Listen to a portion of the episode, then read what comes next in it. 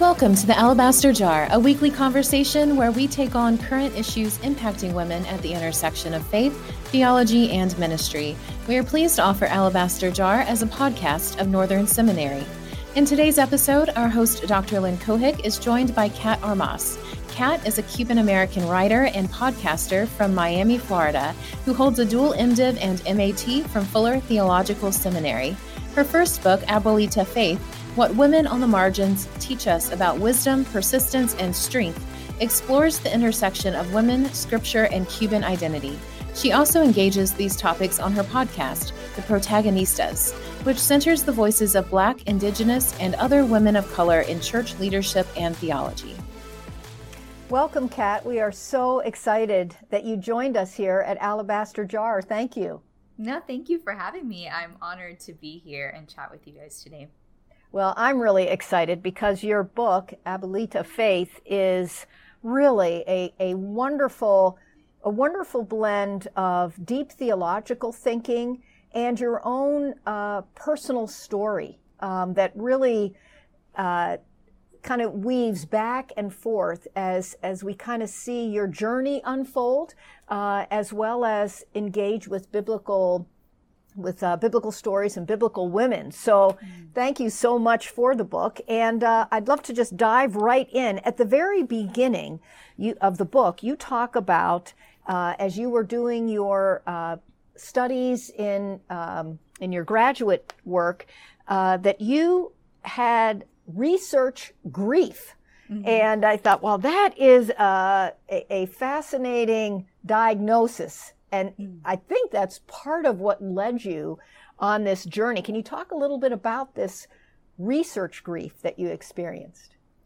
Yeah, um, I remember as I was writing the book and I was trying to put words to my experiences, I thought, is this a thing? Like, this has to be a thing, you know? So I started just Googling and I actually found several blogs of folks just talking about um, how hard, you know, it was to dive into certain topics and and i felt like that was important to name right um, you know in so much of i guess western education or even seminary education um, we're sort of sometimes taught to um, separate ourselves from our work and you know look at it objectively or whatever um, and I realized I couldn't do that. And so that was sort of a catalyst moment for me um, when I was experiencing so much um, grief, uh, particularly as I was studying my own people and how that intersected with colonization and Christianity and so many, you know, things that are very important as we sort of wrestle with our faith and wrestle with our theology.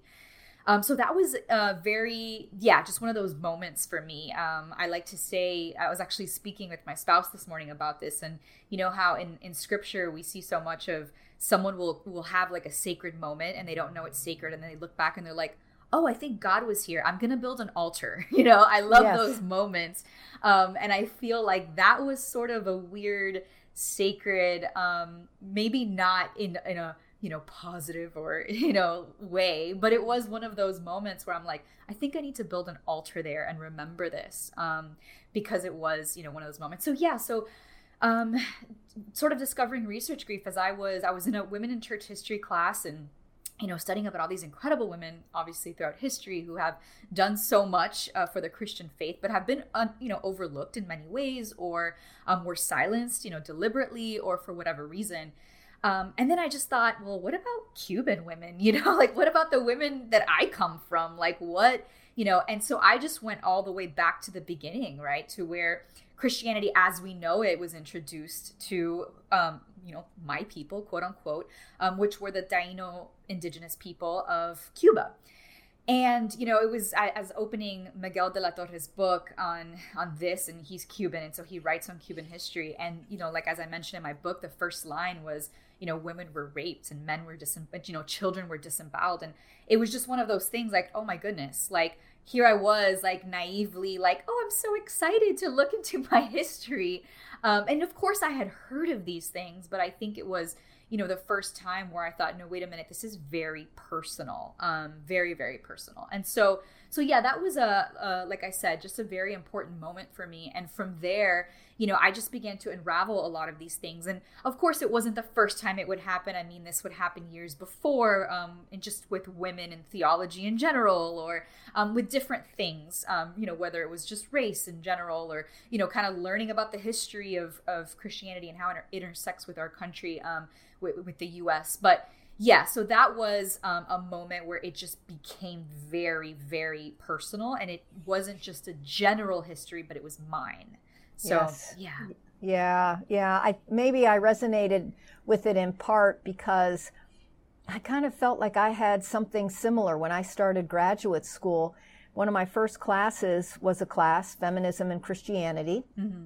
And uh, I uh, took the train uh, uh, into my classes, and I got real early in the morning, a 6 a.m. train, and I'm sitting on the train and I'm doing my devotions. Um, mm. I'm in my mid 20s, I guess, and evangelical Christian, even evangelical uh, church, and opening my Bible, begin to read, and there are all these male pronouns over mm. and over and over again. The male program uh, pro, uh, pronouns, the generic male. Right. And it just struck me. I thought, and I started to cry. Mm. You know, not sob everywhere, but right. just tears running down my face as I was looking out the window as the scenery went by.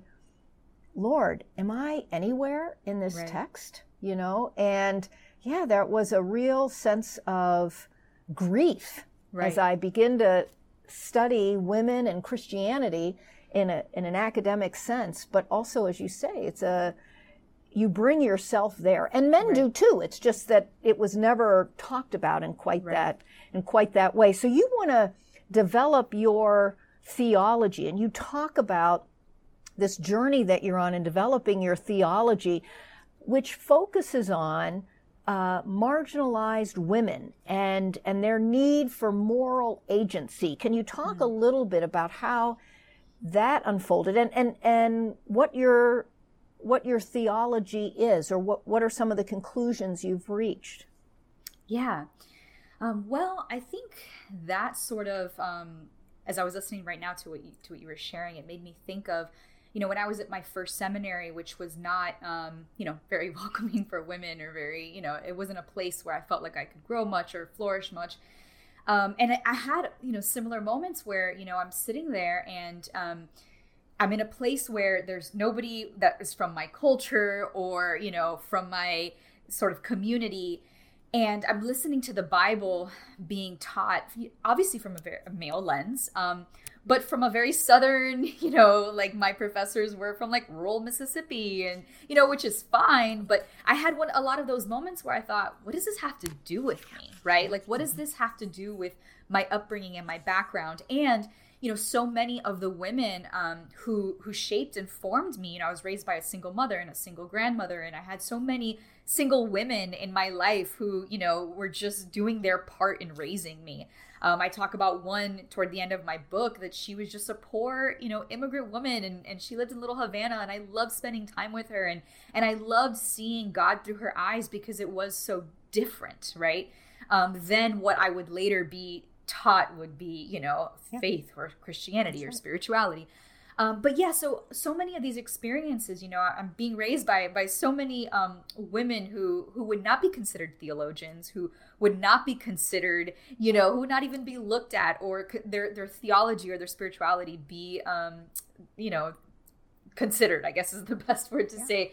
And um, and yeah, so I'm sitting there in seminary and and and I just thought, what is this? This has nothing to do with me. And I remember one night just taking a walk around campus and thinking, what am I doing here, God? Like, why am I here? You know? Um, and that's sort of where I began to start, you know, wrestling with with this and and what is my grandmother's faith faith and you know abuela's faith that was so uh, rooted in survival right it was mm-hmm. just she was just trying to survive yes. you know and it wasn't lofty and it wasn't you know it was complicated but mm-hmm. not in the sense that we think is complicated she wasn't wrestling with the with the questions that so many other people wrestle with she was wrestling with with things that had to do with survival and i think that that um, as i began to look at scripture you know sort of with this lens I began to notice that that is most women in scripture, right? They're just trying to survive. You know, like we love the story of Ruth and Naomi because it's so sweet and there's so many things that we get from it. But at the end of the day, she said, Hey, go to where, you know, he is, go to where Boaz is, and do whatever you need to do because we need to secure our future, right? It's just, it's survival. Um, and so uh, that was very, um, yeah illuminating for me and sort of developing this this theology of just you know I, I have a chapter in my book called sobreviviendo you know of just of just surviving and and of how women you know use their sexuality and their bodies because that's all that's available to them right? That's that's how that they can enact their agency through their sexuality through and so as I'm, I'm realizing all of this and, and not necessarily realizing it, but I'm just kind of connecting all these dots with my upbringing and connecting all these dots with so many women that I know and in the Bible. And I'm realizing that, man, God is present in these moments and in these stories. And God calls, you know, these women blessed. And so many of these stories, had they been, or, you know, if they're stories in our current day, you know, they wouldn't be, people wouldn't consider them, you know, godly or blessed or whatever you want to call it, um, because they are stories of survival. They are stories of women using their sexuality um, to ensure you know to enact their agency and ensure that they can eat the next day right? Yes um, yes like, you you have this great line and and you're gonna i, I apologize that uh, i can barely speak english let alone uh, oh, no, spanish so, i love listening to to people quote it yeah. Who don't Mis- mispronounce your well you're very gracious. So the mujerista how would you say that? Mm-hmm.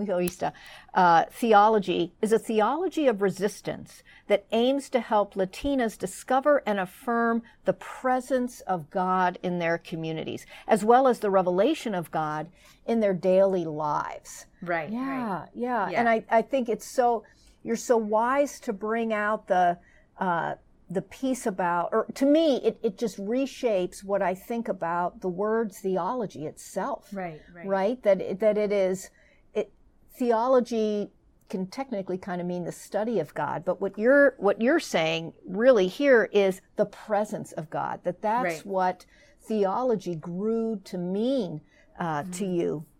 Yeah. And that, that, yeah. So you go into, oh, number of stories that are so rich in the biblical text. Um, can you talk a little bit about the Hebrew midwives and yes. what, uh, how they represented this theology of the presence of God? Oh yeah, um, yeah. The story I I love the story of Moses for so many reasons, but I think what I love so much about it is how women were just like catalyst to everything. You know, um, they were, I mean, literally, if it wasn't for a number of women in the story of Moses, I mean, we wouldn't have the story of Moses. So um, I love, you know, the midwives, Jochebed, or excuse me, uh, Shiphrah and Puah. Jochebed is Moses' mother, but um, I just love just how complicated it all is. I love um, you know, again, it, it, was about survival, not mm-hmm. necessarily for them, but for their community um, or for the people in the community.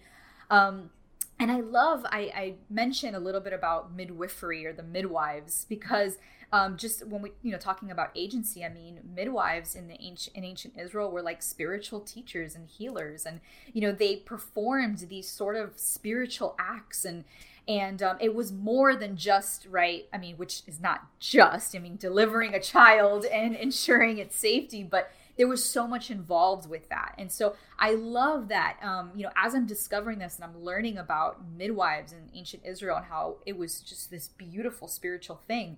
And so their entire, um, you know everything that they were doing in that moment um, not just you know ensuring that that this baby or these babies these boys um, are, are you know ensuring their futures um, but they're engaging in civil disobedience and they're also engaging in acts of spiritual um, you know whatever you want to call it. Um, and so yeah i loved that was you know it's one of my favorite stories um, because there is so much of embodied knowledge and embodied wisdom um, in in their um, yeah in their lives and in their stories. And there's also again this notion of um, securing futures and just you know doing what you need to do um, to survive. And like i mentioned you know whether it's disobeying pharaoh or hiding or lying or whatever it is you know and they're called blessed for it right?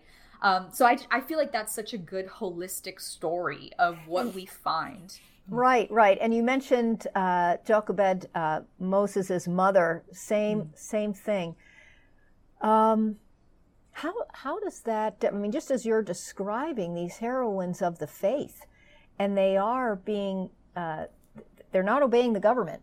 Right. you know, they certainly are not doing that. They're not following Pharaoh's rules, um, and um, and they're yeah, they're so proactive for their people right. and their God. How does that differ in your experience? How does that differ from how young women are raised today in uh, in the churches? Right. Are yeah. we raising our daughters to be these kind of brave midwives? Right. No, I don't think so. I don't think so. Maybe sometimes. Um, but yeah, and I think that that's what makes it feel so revolutionary, you know. Um, and it's it's yeah it's the midwives and it's again so many of the women in scripture how um, they are brave and courageous and engaging in things that we wouldn't necessarily teach our daughters to do um, and i think that that is what um, is so unique when you look at it through the lens of whether it's mujerista theology or marginalized, you know, the lens of marginalization um, because of this notion of, well, I need to do what I need to do, right? um, I need to do this so that my family, like I mentioned, you know, a bunch of times can eat or can, you know, have a place to lay their heads or any of these things. And I think that that, um, you know, God, God is, like I mentioned, God is there, but God um, blesses that and God um, is for that. And God, you know, quote well, he, support. Mm-hmm. That's right. Yeah. I mean, he, he, I can kind of imagine him saying, you know, I gave you two arms and two legs and a brain right. to think with, you know. So, right. so you know, I mean, just just act right. on that. And they were doing the right thing. They were doing the deeply right thing, which is saving the life, the life of this little baby boy, Moses. Mm-hmm. Uh, and and a lot of the baby boys, right? Uh, not just Moses, and and they so they were doing the deeply right thing, right. which was deeply honoring honoring to God. They weren't necessarily doing the safe thing. Right. And right. I think that that's uh, everyone's temptation today, man or yeah. woman. It's to do the safe thing and then kind of rationalize after that. And it didn't feel like they were trying to kind of make a statement, virtue signaling kind of stuff like yeah. we have today. There's another woman that does a very brave thing. You talk about her. It's not a woman we spend much time with, uh, at least I have not uh, Rizpah. Oh, She's yeah. in uh, Samuel, right? Is that Second Samuel? Second Samuel. Mm-hmm. Yeah, yeah. Tell us a little bit about that story and how that how her story resonated so much with you. Yeah, um, I love her story, particularly because it is an overlooked one. I think in many ways, I hadn't heard much about Rizpah. In, you know, in my seminary career or whatever it was, I hadn't studied her much. Um, but I, I think what fascinated me the most. Um, with her story was how it changed the course of literally history, how it changed um, you know, the situation that was the dire situation at hand. So um, so yeah, she's a concubine of Saul, and there's some, you know, stuff going on. There's a famine, and so David asks God, like, why is there a famine? Um, so Saul had, you know, there was some stuff that had happened with the Gibeonites and some injustices, and so you know, blood needed blood needed to be shed in order to avenge the unjust murders or the unjust death. So David's like, all right, yeah, just go kill, you know, kill these people, kill Saul's sons, which were Rizpah's uh, sons, and you know, of course, we know there was there needed to be proper burial practices and all these things that weren't done. Um, so Rizpah, I mean, she just puts her body and and she uses what i love is that she uses her body as protest and she puts her body on you know she she sits there for six months protesting essentially the unjust murder or, or unjust burial practices as well of her of her dead sons um, and just that image of of Rizpah, you know, um, fighting off the, you know, literally Scripture says that there was wild animals, and she was fighting off the wild animals, and that was so um, just kind of like just putting myself in that situation of oh my goodness like this is a a vision of a mother you know again survival desperation you know all of these things um and just putting her body you know on the line as protest.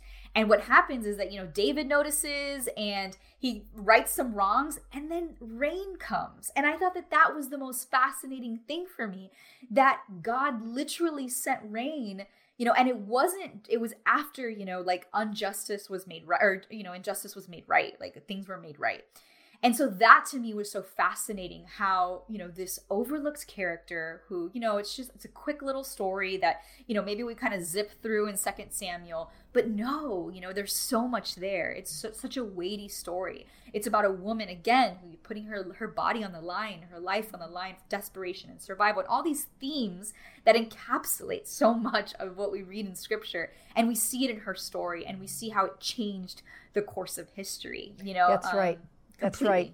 So. Absolutely. And and yes, she's doing it out of a mother's devotion for her right. sons, but she also recognizes that there is a larger societal question right. uh, that needs resolved. If it is okay to leave these bodies to decay, what's next? Right. And so, yeah, to have that again, that deep, uh, profound understanding of of, of what's right, what of what's right. Yes. Exactly. So let yeah. me ask you about one more woman and that is Mary, the mother of Jesus. Yes. Uh, you were raised, you talk about in your book, you were raised Roman Catholic um, and then later shifted to uh, Protestantism.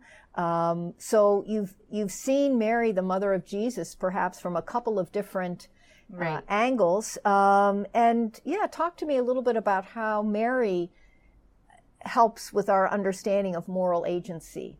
Yeah. So Mary is an interesting character for me because, as you mentioned, you know, I've seen her in so many different angles. Um, and something that I wrestle with in my book is how she is used as sort of a symbol of um, your, you know, your your virgin and you're you know like a symbol of motherhood and a symbol and in many ways in, in catholicism it's like the idea she's upheld as the ideal woman and you need to you know be like mary right and submit the way that she submit submitted you know to God being in her and like all these things, um, which are good things. They're not all necessarily bad things, but um, but then also uh, on the other hand, you know, um, she people just want to avoid her um, because of you know this Mariology or this you know whatever. Um, so I sort of just wrestle with that um, and how you know Mary sort of is a little bit of all of us, you know, like that complicated, um, yeah, that complicated character, but I just love that that when you really look at you know sort of the agency that Mary had, the like it was her choice to say yes, and it was her choice, you know, um, and during this time i mean we hear so much about how wonderful joseph was because he didn't divorce her you know all these things but but how much was on her right? Um and so you know as i wrestled with her and as i wrestled with you know mary is all of us and mary is complicated as we all are um but wow, you know, the responsibility that Mary was given and the yes that Mary gave. And there's so much that we can learn from her and glean um, from her uh, story and from her example. And um and yeah, so that's something she she's just been such an interesting, you know, her her sort of her social justice, you know, proclamation um when she you know when she finds out she's pregnant with you know jesus. And yeah so there's just so much about her. And i love that her you know her focus on justice. And it's not just about her and what she's carrying but what this will mean for the world and for the future. Um, yes. yeah. And and it unfolds in in ways she hadn't anticipated. She right. does always hold to her faith but she ponders and and this sword will pierce her side right? Yeah. and she yeah. ponders that. She uh you know, we we may think that Jesus, as a sinless human being, was easy to raise, mm-hmm. but right. uh, I and and I'm sure in many ways that was the case. But what Scripture tells us is that she pondered things, right? right? Yeah, and that's yeah. because of of how this victory and social justice was accomplished through the cross. Yes. And and that was a surprise to everyone, right. including Mary. But I I uh, yeah I I just uh, you're right. She's kind of can become symbols right. of what humans want a human agenda. But right. when you stick with what is in Scripture, she becomes an incredible model of discipleship. overall. Right. right. And yeah. as as we're coming to uh, to the close of our conversation, before we uh, before we have to yeah before we leave, um, I didn't want to. Um, leave out what I think is an amazing, uh, another amazing part of your book, which is a conversation on hospitality. Mm. Um, and because hospitality can uh, can often be, in my estimation, can often be sort of code for uh, women should stay in the kitchen, but now we're right. going to call it something else to make it sound sort of like a spiritual gift. But really, all we want right. is for you to continue to work in the kitchen. right, right. I'm yeah. sorry, that sounds a little jaded, and I apologize no. to our listeners. but no. um, uh, but anyway, you know, there's uh, there's so much uh, wonderful things written on hospitality, and and often from a perspective of you being the host Mm-hmm. What you do, which I love, is you talk about hospitality, inviting us to be guests. Mm. Could you kind of unpack that for us a little bit, please? Yeah. Um, so I know that you know the word decolonize become a buzzword, um, but when I think of you know this idea of of decolonizing, you know whatever that means uh, to you in that moment of, of what you want to what excuse me what you want to look at. Um, I feel like you know as I was wrestling with this, I thought you know my my grandmother, right, abuela, she was always setting tables, and they were her tables, and you know she got to say what we were eating, and she got to you know, and there was something about just being a guest at her table and being invited to sit at her table. You know and i think about you know as i continued on in, in, my in my theological education and yes as you mentioned getting you know so we hear so much about hospitality and how we need to you know have guests and we how we need to serve and all these things but I think there takes you know a humility and a vulnerability to be a guest right? There takes a humility a vulnerability and also just a, a, a, relinquishing of power you know particularly for privileged people you know it, it takes a lot. I mean it to sit at someone's table and eat what they have to offer you and you know sort of just receive. Um, and so that was very big for me as i was wrestling you know with my upbringing and as i was wrestling with someone who you know is educated and is privileged right? And and so how do i sort of navigate this as someone who um, who wants to engage in the beautiful gift of hospitality um, but also needs to relinquish my power in, in certain ways right um, also needs to be vulnerable and um, be humble. And that is by being a guest. And so I sort of call that like a decolonized notion of hospitality. Um, you know, as Christians, when we think of colonization, we do think of, you know, those with power and privilege going to certain spaces and demanding i think I, you know i talk about this in my book but demanding that they sit at your table in the name of jesus right like here we built this table. Now leave your table and come sit at mine in the name of jesus in the name of love right? But then i ask like is it really loving when you demand someone to leave the table that they've set in, in order so that they so that they can sit at yours? And and i don't think that's very loving. I think that there obviously needs to be you know reciprocal relationship um, and and yeah and there needs to be some humility and vulnerability in sitting at someone else's table. Yeah that's that's so powerful. I think that thread of uh, invitation to walk with the other who has a different experience than you uh, but walk side by side that right. that's kind of the picture i felt um, that was that was kind of there uh, shadow overshadowing the whole of the book. Just an invitation uh, to think deeply about your own um, your your own background and another mm-hmm. person's background and and, and walking together in it. Mm. Uh, right. Yeah, and in this in this journey, right? in this journey that calls for um, moral agency, right. that invites us uh, to do the the deeply right things of God. Right. And yeah, uh, and it's complicated, right? Mm-hmm. It's complex, and yes. that's something that I wanted to really just lean into. Um, that there isn't always an easy answer. You know, kind of like you mentioned, we do want to do the easy thing, but um, no, you know, it's complicated, and sometimes we just have to sit in that complexity and just allow it to be what it is. And I think that that's something that you know, I'm just keep leaning into more and more as I wrestle with scripture because it is complicated and there isn't always an easy answer. You know, we like to, you know, throw out these platitudes of, oh, well, you know, Jesus still is good. You know, God is still good. And yes, God is still good, but that's not the question we're wrestling with. You know, we're wrestling with the real life situations and um, survival, right? As I keep mentioning, and just living in this complicated life. And yeah, um, I think it is, there is something about, um, allowing that to be what it is, but being in that together, right? Yes, yes. Oh, Kat, I so appreciate our conversation. Thank you yes, so much. Too. And and oh yes, and your book, Abuelita Faith: What Women on the Margins Teach Us About Wisdom, Persistence, and Strength. Yes, each one of those uh, nouns, wisdom, persistence, and strength, just shines in your book. It was a Wonderful. blessing for me to read, and uh, uh, I wish you all the best. Uh, this is your first book, is that right? Yes. So yes, we'll look forward to the others that are yes. that are coming.